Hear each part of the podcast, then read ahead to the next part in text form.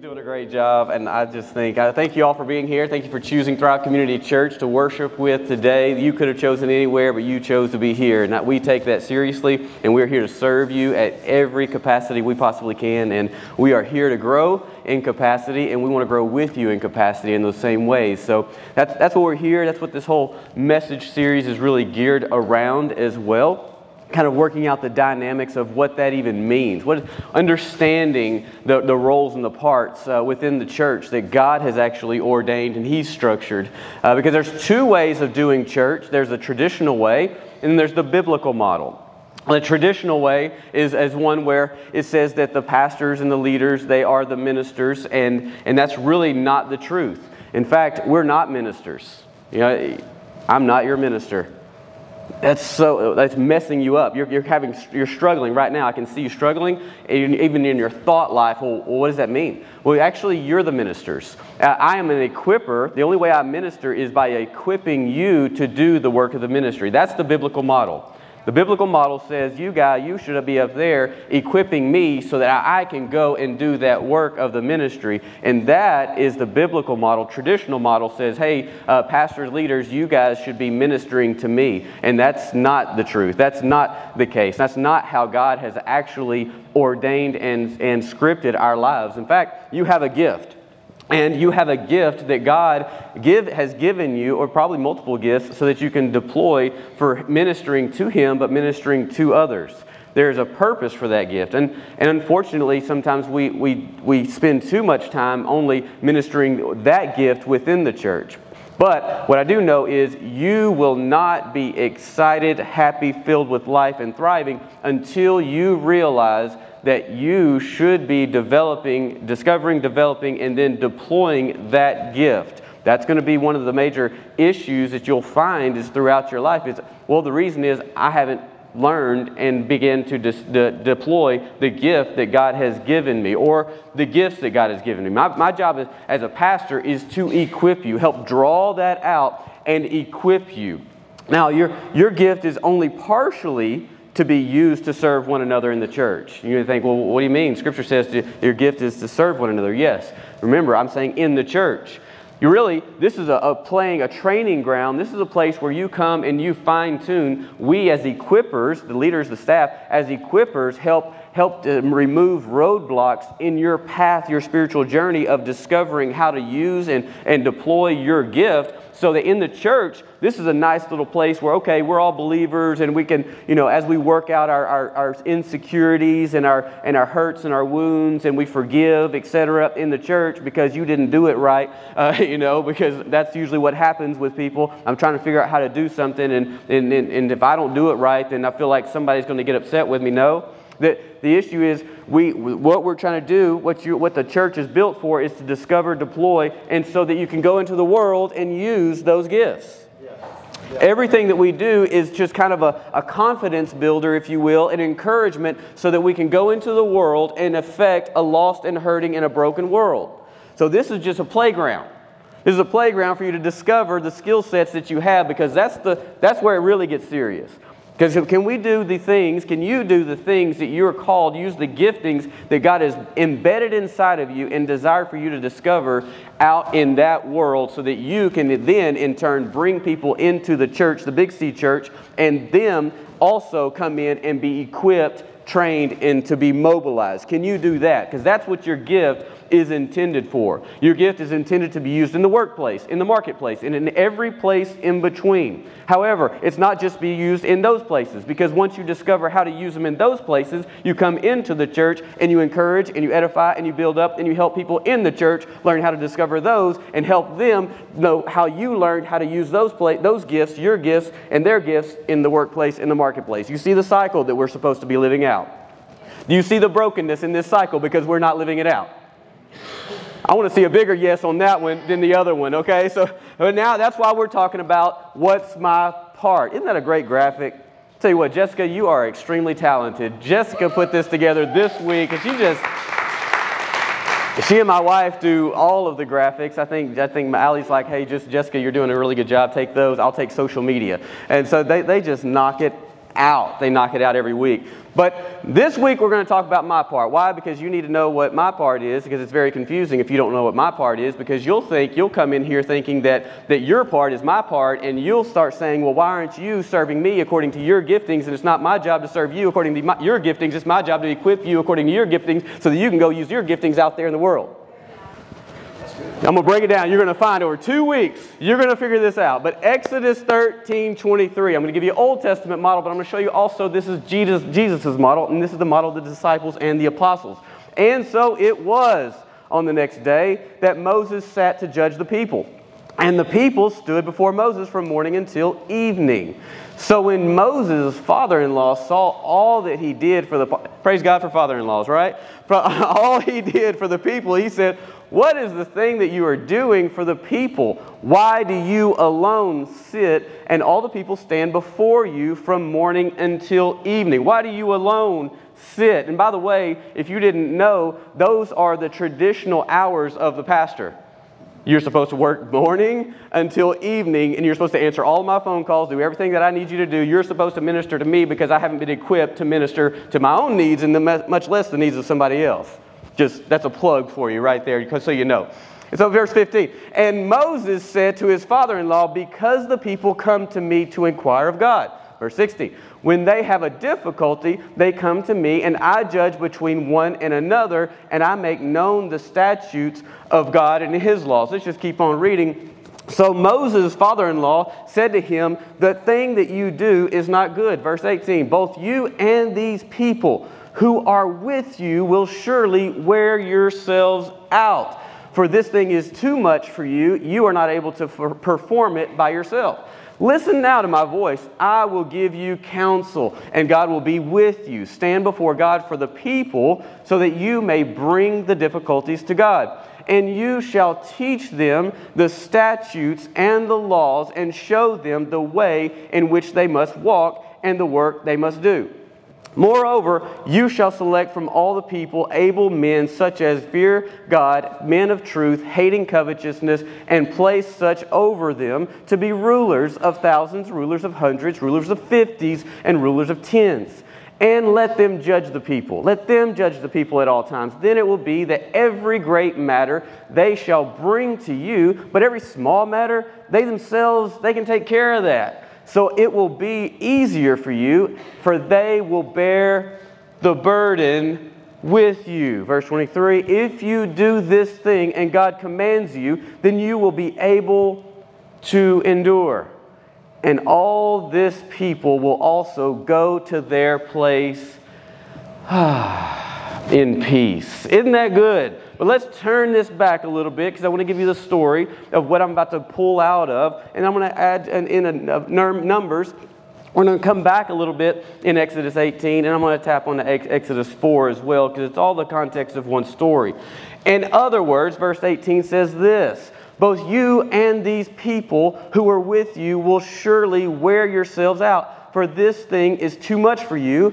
You are not able to perform it by yourselves. In other words, any way other than the Bible way will wear you down, and it will wear the people out in which you are called to lead.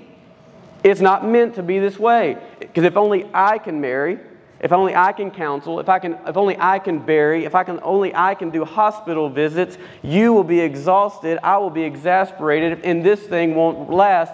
And you will not be able to, as it said later, endure.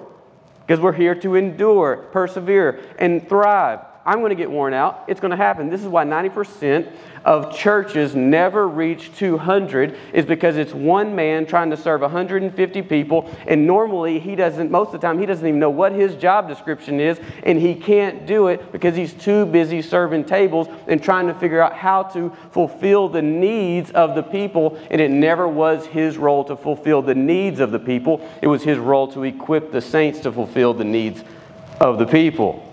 Yes, all right, good. Y'all are on page with me. On page with stats, they actually say that there was between 1.6 and 3 million people in Moses' day that he was leading. Now, whatever the difference is, that's a very large church. You could say it was the mega church. It was the largest church of that day. It was probably a lot of burden to carry, a lot of weight to carry within it. The Bible says that when they passed through the Red Sea, that was a type, a shadow type, a type of baptism. So probably Moses has baptized the most people at one setting, which is, it's really good for his denomination stats, you know, probably for his record, people knowing that that pastor baptized over 1.6 million people in a day. That's probably really good.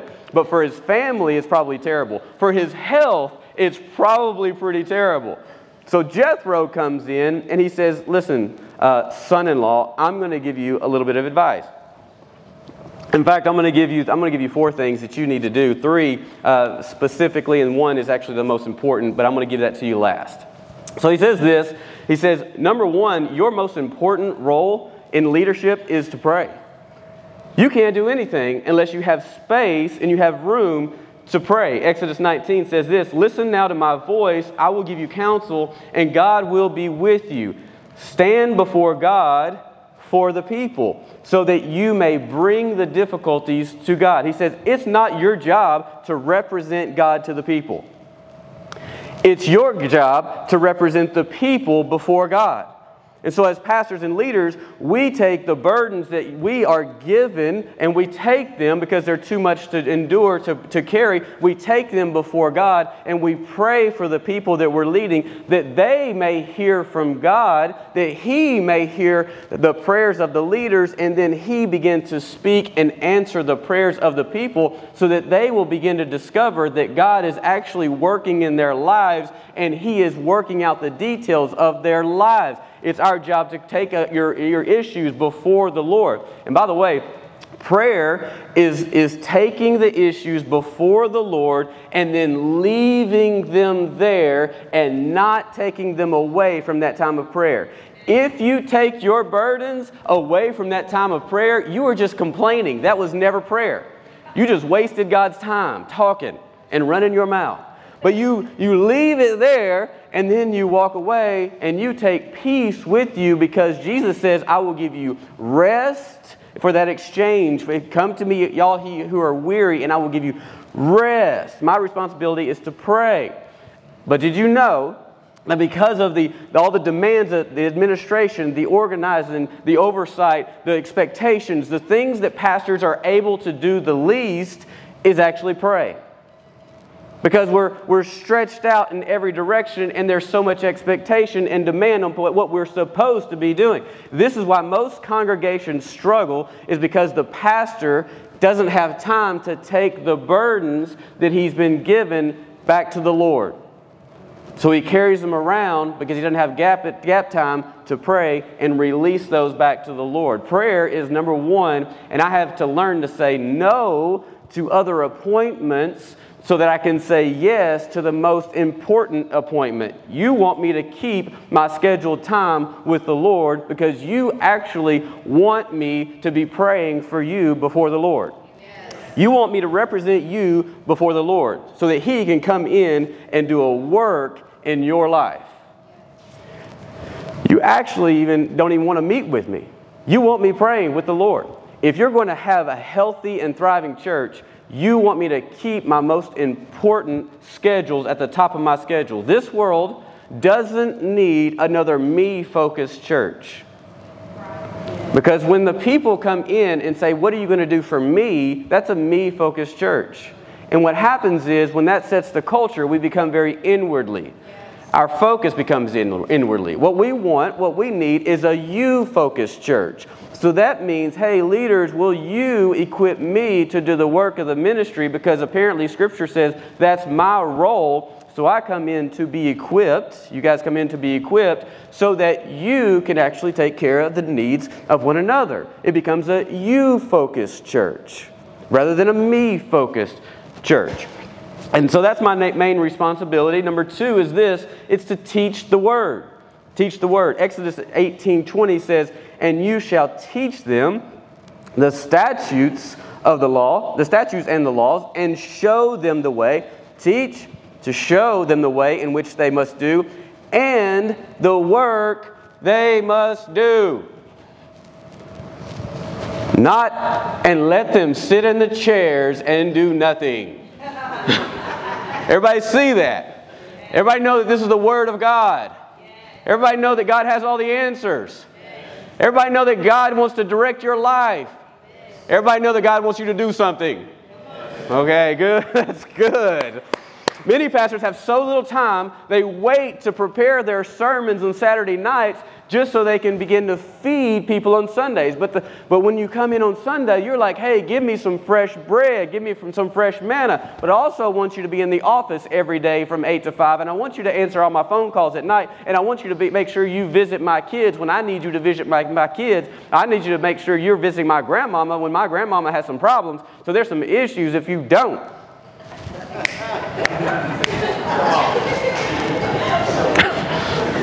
No, you need me to get out of the office so I can spend more time with God, so I can be strengthened, so I can teach you, I can hear from heaven, bring you some fresh manna, and I can teach you and equip you for what you are called to do as the saints. You know how I know I'm talking to saints this morning? Because it's 9:33 in the morning and you're in church. Those other ones are waiting until 11 o'clock to go to another church just to get by for Sunday, okay? So thank you very much, by the way. The way that you must walk. Show them the way they must walk.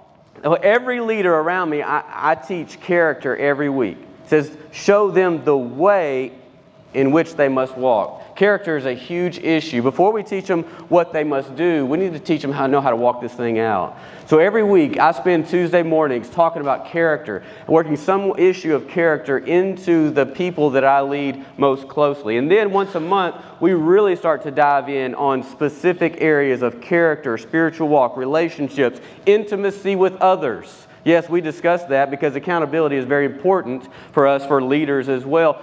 So we talk about here's how you do that thing. Here's the character you must carry, not legalistic, not perfectionism. It's, hey, as you stumble, stumble this way, because we all fall off of a log. And so when we fall off, let's make sure we fall off trying to find Jesus in the midst of our trials and our struggles. And so before we teach them how the work they must do, we need to teach them how to walk a little bit. So every leader here gets equipped by that. And while we equip, we also teach the godly character that they need to be before we preach the work they must do.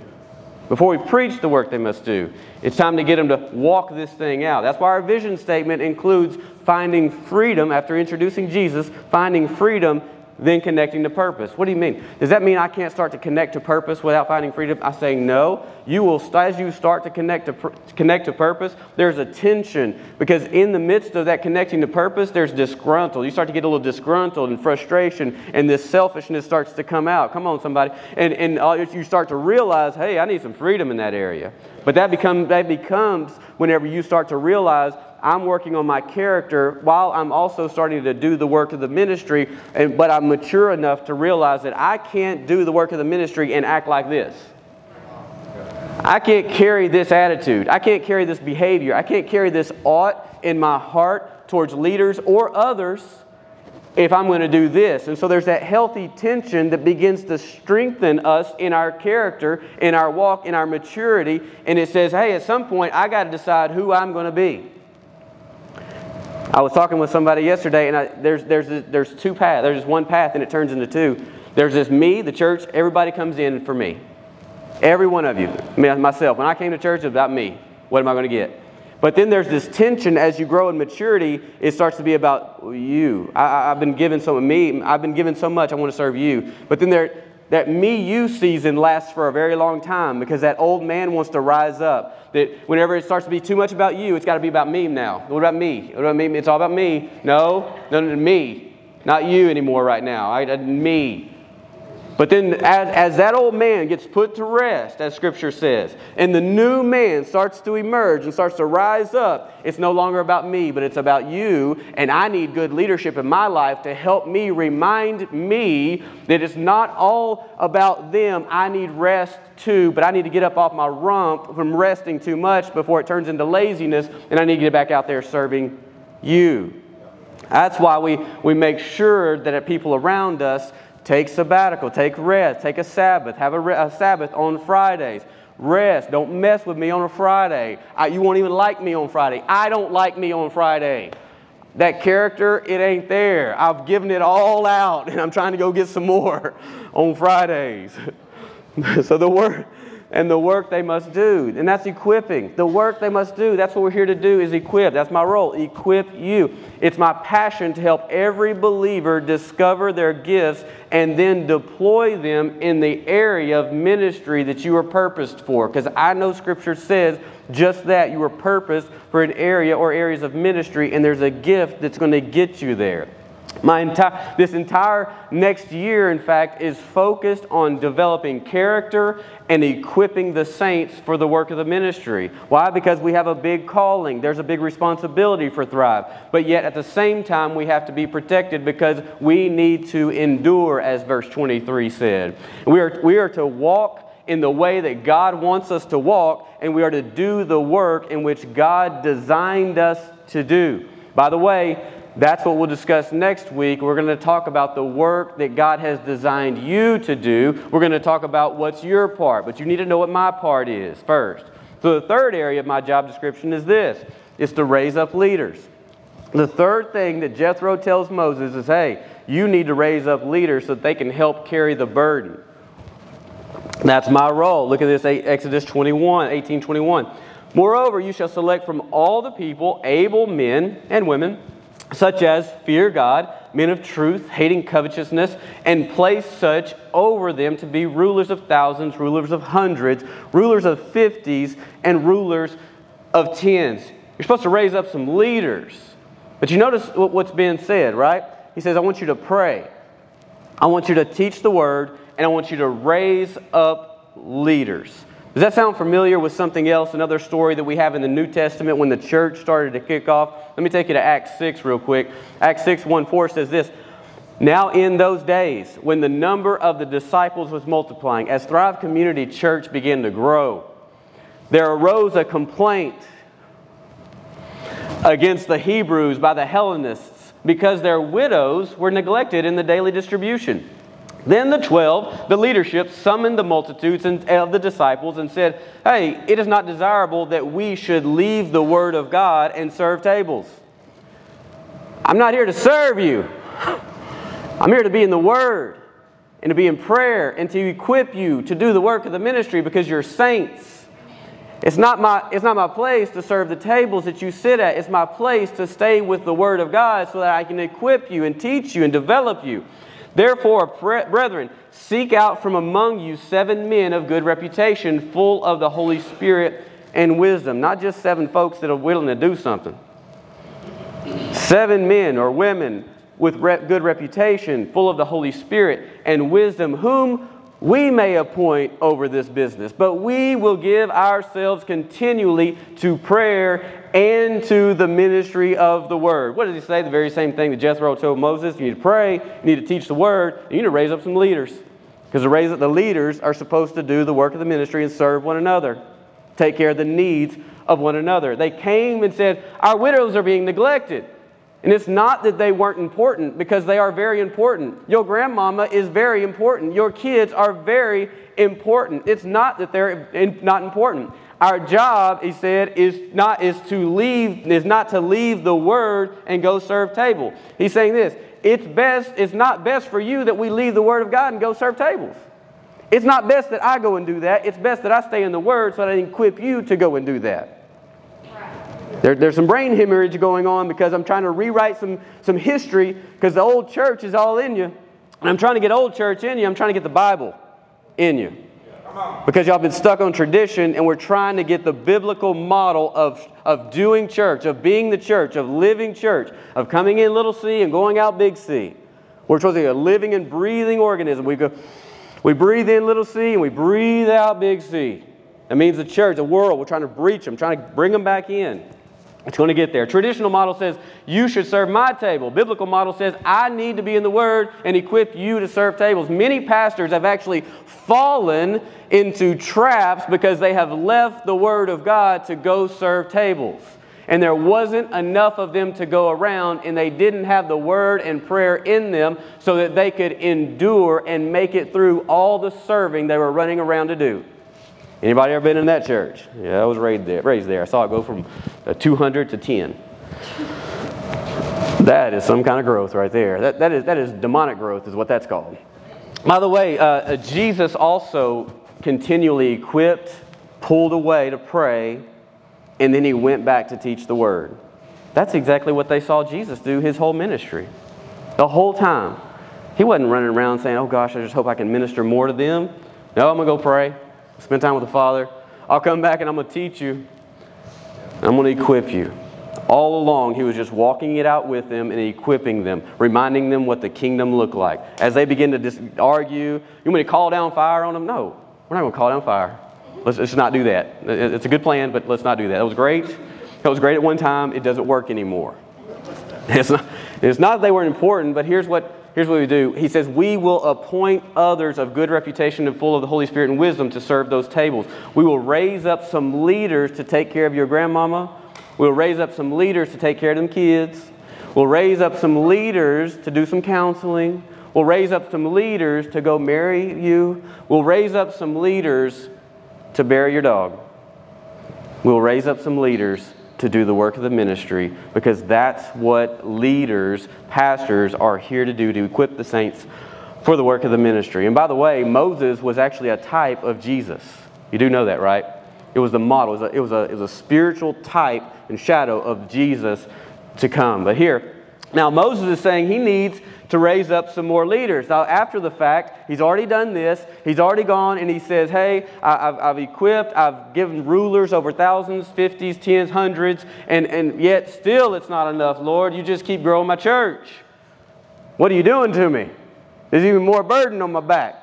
So Numbers 11, if you want to go there in your Bibles, that's cool. We have YouVersion, by the way. All of our notes are on YouVersion. You can find them there, and you can download them. You can save it so you can review this. You might want to review this message and this series, and even the last one. You say, man, I don't know about this. I'm so stuck on my pastor serving me. I had one person come up to me about 2 years ago and say, I'm just so used to being able to, I used to go to my pastor's house every Sunday after lunch. And I said, where's that church now? It doesn't exist? Yeah, and that's why you're at Thrive. Because that pastor's worn down because everybody kept coming over to his house and wearing him down and having all their needs try to be met by one man, and he was never his job to do it. Numbers 11:10. Then Moses heard the people weeping throughout their families, everyone at the door of his tent. And the anger of the Lord was greatly aroused. Greatly aroused. Moses also was displeased. Of course he was. So Moses said to the Lord, why have you afflicted your servant? And why have I not found favor in your sight? Like, oh, Lord, help me. Look what you're doing to me. That you have laid the burden of all these people on me. Did I conceive all these people? Did I beget them? That you should say to me, carry them in your bosom, as a guardian carries a nursing child to the land which you swore to their fathers? Where am I to get meat to give all these people? For they weep all over me, saying, give us meat that we may eat. I am not able to bear all these people alone, because the burden is too heavy for me. And get ready, here it comes. Here comes the prayer of every burned out pastor. Y'all ready? Y'all ready? Watch closely. If you treat me like this, please kill me here and now. I mean, if you love me that much, just kill me and do it quick, because I can't handle this anymore. I'm burned. If I have found favor in your sight, just do it. Do it. Drop me dead. Hang on, I'm not done. And do not let me see my wretchedness. Lord, don't let my ugly come out. So the Lord said to Moses, gather me 70 men of the elders of Israel, whom you know to be the elders of the people and officers over them. Hey, let me back up to this real quick. I want you to know that one in every three pastors actually leave the ministry because of those burdens right there. They never get that time to pray. They never get that time to be in the Word so that they can teach it. They're always stretched out. And so that's why one of every three pastors will leave the ministry. And I'm not, it's a heavy burden. Like he says, it's a heavy burden because I'm not just trying to take care of you physically. Shauna can do that. She's a great coach. I'm trying to take care of you spiritually as well. And whenever you start to hear the spiritual burdens of the people, and as a pastor, you see the goodness of God in their lives, and you see the destiny that's on their lives, and you see and you know because of your own experience, but not only that, because of Scripture says that God has a purpose for them, and they can't see this, and all they're seeing is their burdens and their problems and their struggles. That is a heavy weight that we carry, and that we must have the time to go and bring that before the Lord so that we can pray and release it and let it go. It's an unbelievably heavy burden. I hear so and these things like I hear so-and-so's getting a divorce, so-and-so's got cancer, so-and-so's baby is having troubles, so-and-so's got this, so-and-so's got that. Those things, I hear the good stuff too, but those things begin to weigh you down. And it's not that I don't want to know about those, because we do want to pray for them, but we have a team of people that those burdens can be brought to so that we can collectively pray for those, because I equip people to pray for others. I equip people to do the work of the ministry for others. I equip people to meet those needs, but for all of it to be brought to me becomes a very heavy burden, or any pastor. And that's why it is important for me that I do my part. It's important for you that I do my part and equip others to teach. And I teach the Word and raise up leaders. And then I spread the leadership out. We spread the leadership out. And so God provides the answer in this next little step. In verse 16, it says, "So the Lord said to Moses, gather to me 70 men of the elders of Israel, whom you know to be the elders of the people, and officers over them." Verse 17. "Then I will come down, and I will talk with you there. I will take of the Spirit that is upon you, and will put the same Spirit on them." Listen, as the church grows, we raise up more leaders, more staff members. We're praying for more small group leaders. Why? To bear the burden with me. What does Scripture say? For me to raise up these leaders to carry and bear the burden of the world, who are being brought in as the church, because we want the world in here. Therefore, we need leaders to raise up and help carry the burden. He said, "Bring them to the tabernacle of meeting with you." And that's how you raise up leaders, by the way. You bring them in. You show them how to pray. You show them what to do. You show them how to respond to situations and circumstances. You show them what you've learned, and then you give them some things to do, and you let them make mistakes. Yeah. The church has gotten to this place where everybody has to be perfect, and leadership can't make a mistake. And if somebody's going to be emerging in leadership, they better not make a mistake. It's impossible. It's impossible. We make mistakes. We're people. People aren't perfect. There's not a perfect church. Thrive Community Church is not perfect. You've probably seen that. In fact, if you have found, or if you're looking for a perfect church and you found one, don't join it, because you'll mess it up. It's perfect. Leave it alone. Leave that church alone. Because people aren't perfect. To raise up leaders, you start with something, you give them some responsibility, and then you let them make mistakes, and then you coach those mistakes back out of them and say, here's what I would have done differently. But it's okay. That's why so many people struggle with starting to get involved and volunteer. They think they have to be perfect. They think their character has to be perfect. No, I need you to be on the path of spiritual journey of finding freedom and connecting to purpose. I need you to be willing to overcome you for the sake of others. I need you to get out of that me side of the journey and into the you side of the journey. And I know you're going to hemorrhage along the way, but I need that new man to rise up, and I need you to finally put that old man to rest. That's what Scripture says about us. Because when God is involved, you don't have to be perfect, because God is bigger than all of our mistakes. But number four, here's my most important role as a leader and as a pastor is to be a good husband and to be a good father. That's actually number one, but I want to save it for number four, because here everything comes out of that right there. I can do all those. I can pray, I can teach the Word, and I can raise up leaders, but I'm not doing that well. Eventually, it's all going to fail. And this is actually my first. So Exodus 18, I'm going to go back to verse 1 in Exodus 18. It says this, and Jethro, the priest of Midian, Moses' father-in-law, heard of all that God has done for Moses and for Israel, his people, that the Lord had brought Israel out of Egypt. Then Jethro, Moses' father-in-law, took Zipporah, Moses' wife, after he had sent her back, with her two sons, of whom the name of one was Gershom, for he said, I have been a stranger in a foreign land. And the name of the other was Eleazar, for he said, the God of my father was my help and delivered me from the sword of Pharaoh. Verse 5. And Jethro, Moses' father-in-law, came with his sons and his wife to Moses in the wilderness, where he was encamped at the mountain of God. Now he had said to Moses, I, your father-in-law Jethro, am coming to you with your wife and her two sons with her. And most people don't know this, but on the way to Egypt, Moses and his wife had a fight, and Moses sent his wife and kids back home. He'd heard from God, and he's like, we're going to do this, baby. We're going to go take care of some God stuff. And she starts yapping, and he starts biting back.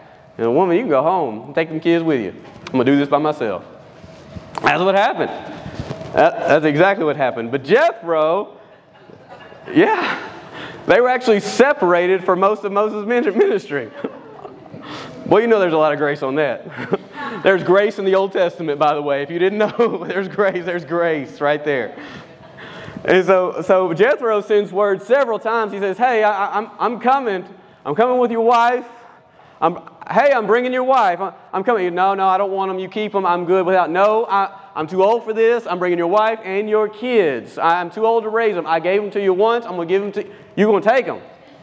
Take this woman. That's what Jethro said. But why? Why? Jethro was addressing a fight that he had with his wife. Let me take you back several chapters, and this is going to find in Exodus 4. Exodus 4 says, Now the Lord said to Moses in Midian, Go return to Egypt, for all the men who sought your life are dead. Now here's a bonus round, all right? Here's some notes. This is a little side thing, but it's embedded all in this. So I'm going to bring it back home. But for any person that was ever feel a call to ministry, you got to know this right here. Bonus round is this. God gave Moses four things. Number one, he said this. He said, Go return to Egypt, for all the men who sought your life are dead. He gave him a mission. Right then, God gave Moses a mission. And in every one of your spiritual journeys, God's going to give you a mission. At some point, God will give you a mission. And many people have no idea, unfortunately, what their mission is in life. That's why these circles, these cycles and circles exist in our lives. I don't know what a mission. I don't know what I'm purpose for. I don't know why I'm here. I don't know why I exist. All those questions that ruminate until you start to find vision and purpose for your life. You start to find mission that comes from God. Then Moses, verse 20, Then Moses took his wife and his sons and set them on a donkey. And he returned to the land of Egypt. And Moses took the rod of God in his hand, the rod of God in his hand. That's number two. Number two, the rod of God is Moses' ministry. From this point on, you never hear it referred to as Moses' rod. It always becomes the rod of God. Why? Because at some point, now Moses was really good. He had been a shepherd for 40 years. He was really good with a rod. But at some point, you're going to have to lay down what you're good at, what you know so well, what you've worked so hard to establish and to craft. At some point for God, He's going to say, you lay that down, because it's just a natural thing. However, we know that Moses used the rod of God throughout his ministry. So what happens? When he throws it down, it becomes supernatural. What happened? It turned into a snake, right? And then he picked it up by his tail. And many men and many women don't realize this, that at some point they will throw down. They will answer that call there, that ministry. It will come along, and they will throw down their rod. They will throw down what they know to be familiar. They will throw down their way of living. They will throw down their all that they have learned, their abilities.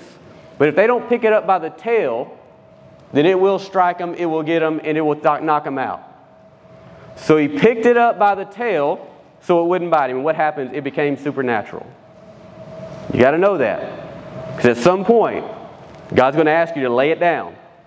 And when you pick it up, it better be His way. So the rod of God means ministry.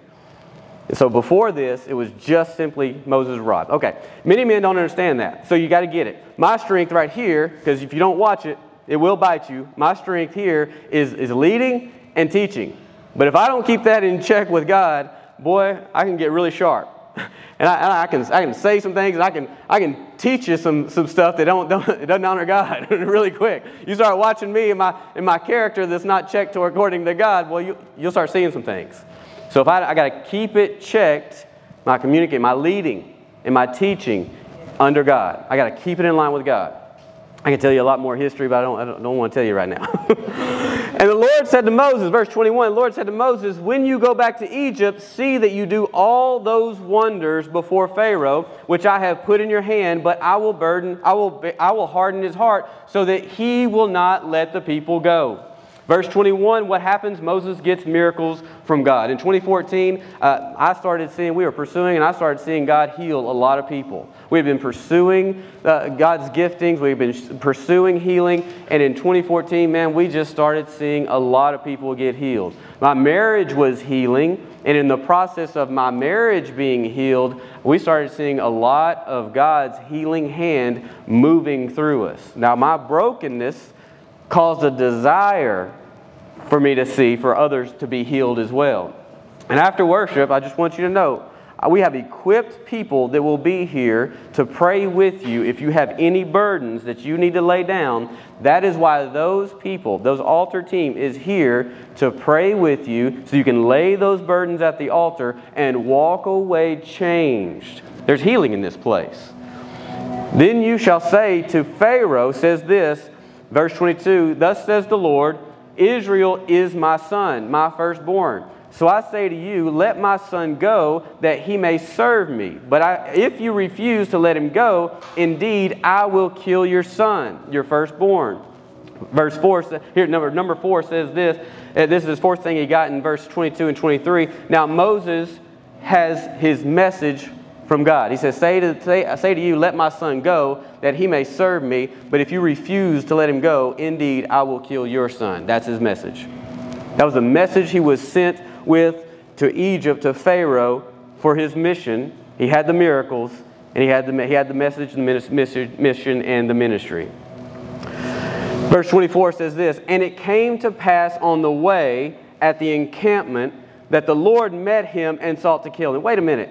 Lord, you just gave him mission, you gave him ministry, you gave him a message, and he has miracles, and now you want to kill him. This is Moses, the guy who wrote the first 5 books of the Bible. You've been grooming him for 80 years. So you mean you're going to find another baby to put in another basket, you're going to find another child, another man to go and kill another couple of Egyptians and then send them back off. You're going to do all that over and over again. He was willing to do it. God is about his plan. So here he is, and why? Why? All of a sudden he wants to kill him because he wasn't doing things God's way. Verse 25 says this, then Zipporah took a sharp stone and cut off the foreskins of her sons and cast it at the feet of Moses and said, surely you are a husband of blood to me. So he let him go. Then she said, you are a husband of blood because of the circumcision. What was Moses not doing God's way? Moses was supposed to begin to reinstate circumcision to God's people. The Israelites under bondage quit circumcising. They just got distracted. And Moses was supposed to start with his own kids so that when he got there, he was walking what he was talking. And God used an ungodly woman that didn't know God to do the circumcision because God was going to kill her husband. You see it? For 40 years they were married. 40 years Moses never taught her about the things of God. It was not her fault, not Moses', it was not her fault, it was Moses' fault. She was not an Israelite. She didn't know God, but Moses did. For 40 years, he lived with this woman and never taught her the ways of God. That's why she was so angry with him. That's why she was so upset. That's why they fought, and he sent her back home. That's why he said, disobedient woman, you need to go back to the house and take them kids with you. Because he didn't do what he was supposed to do. He didn't teach his family the ways of God. He didn't lead the ways of God in his own household. Neither Moses' wife nor his kids saw the miracles God did through Moses in Egypt. Missed all that because he wouldn't stand up and be a man. In chapters 4 to 18, the wife and kids, they just stayed home alone while he was out doing the work. And meanwhile, Moses was confronting Pharaoh and working miracles. His kids didn't even get to see the Red Sea part.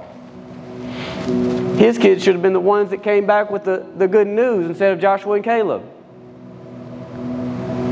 He should have been training them up, walking it out with them, coming alongside, equipping. Here's the things of God. Here's what God's been doing. For before your people even knew that there was a God, here's what God did.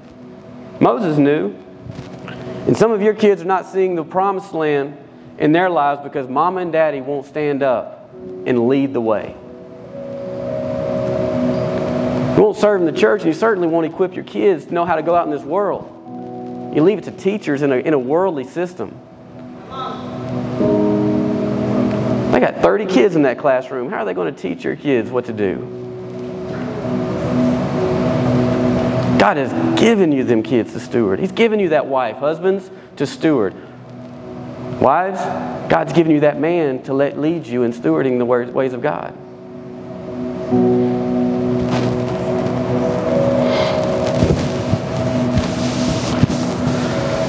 And this is like many pastors you may have known. They've had their wives sit on the front row, but their wives weren't even with them. They were there, but they weren't with them. And this is why I push hard for our staff to take a Sabbath. That's why I push hard to protect them from being overused by the ministry, by others, and ministering to others. That's why we equip. That's why it's safe for you to serve at Thrive Community Church. We don't even want you serving more than 2 weekends out of the month. We want you to rest. You know what people come to me with? They have a problem with that. I want to serve more. Well, I want you to rest so you can be kind to the people you serve.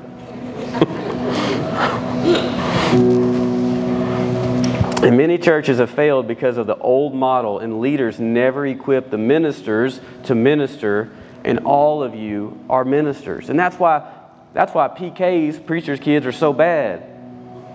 Because the church took their daddy, and they never got to have a daddy in their home. Well, they run around so bad, trying to get attention back from their daddy. Now, I'm not going to live that. My staff won't live that either. And you don't want this church to live that. You want this church to endure, as 1823 said. That's why we have EquipTrack online, so you can get involved and carry a part of the burden so that you too can be equipped to do the work of the ministry, but one day you'll be an equipper. That's why we're starting it back off in the beginning of August, August 9th. Right after service. How can I get involved? How can I help take the load off of you, Pastor Nathan, staff, Deb? How can I help you? How can I shift my paradigm from what can you do for me to how can I serve you? How can I help you? And so many people are afraid because you've had a church that took advantage of you. You had a church that wanted to use you every week and probably on Wednesday nights too. That ain't this church. You can get rid of that thought. You can get rid of that pain. You can get rid of them lies. We're here to equip you to do the work of the ministry. That's going to be our service to you, but you got to do the work of the ministry. We're here to protect you from all that other. No sense in it. I'm going to give you 2 testimonies this week.